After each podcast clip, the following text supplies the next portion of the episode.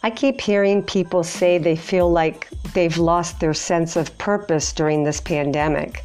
Maybe that's you. Maybe that's someone you know. I actually felt that way at the beginning of quarantine. I thought, this looks like it could be a very unfruitful time. Once I gained God's perspective, I quickly realized this is not a vacation time. This is time to be focused. It's time for spiritual growth. God wants us to be fruitful for eternity, even in times like these. We can become creative and productive when we find purpose during quarantine.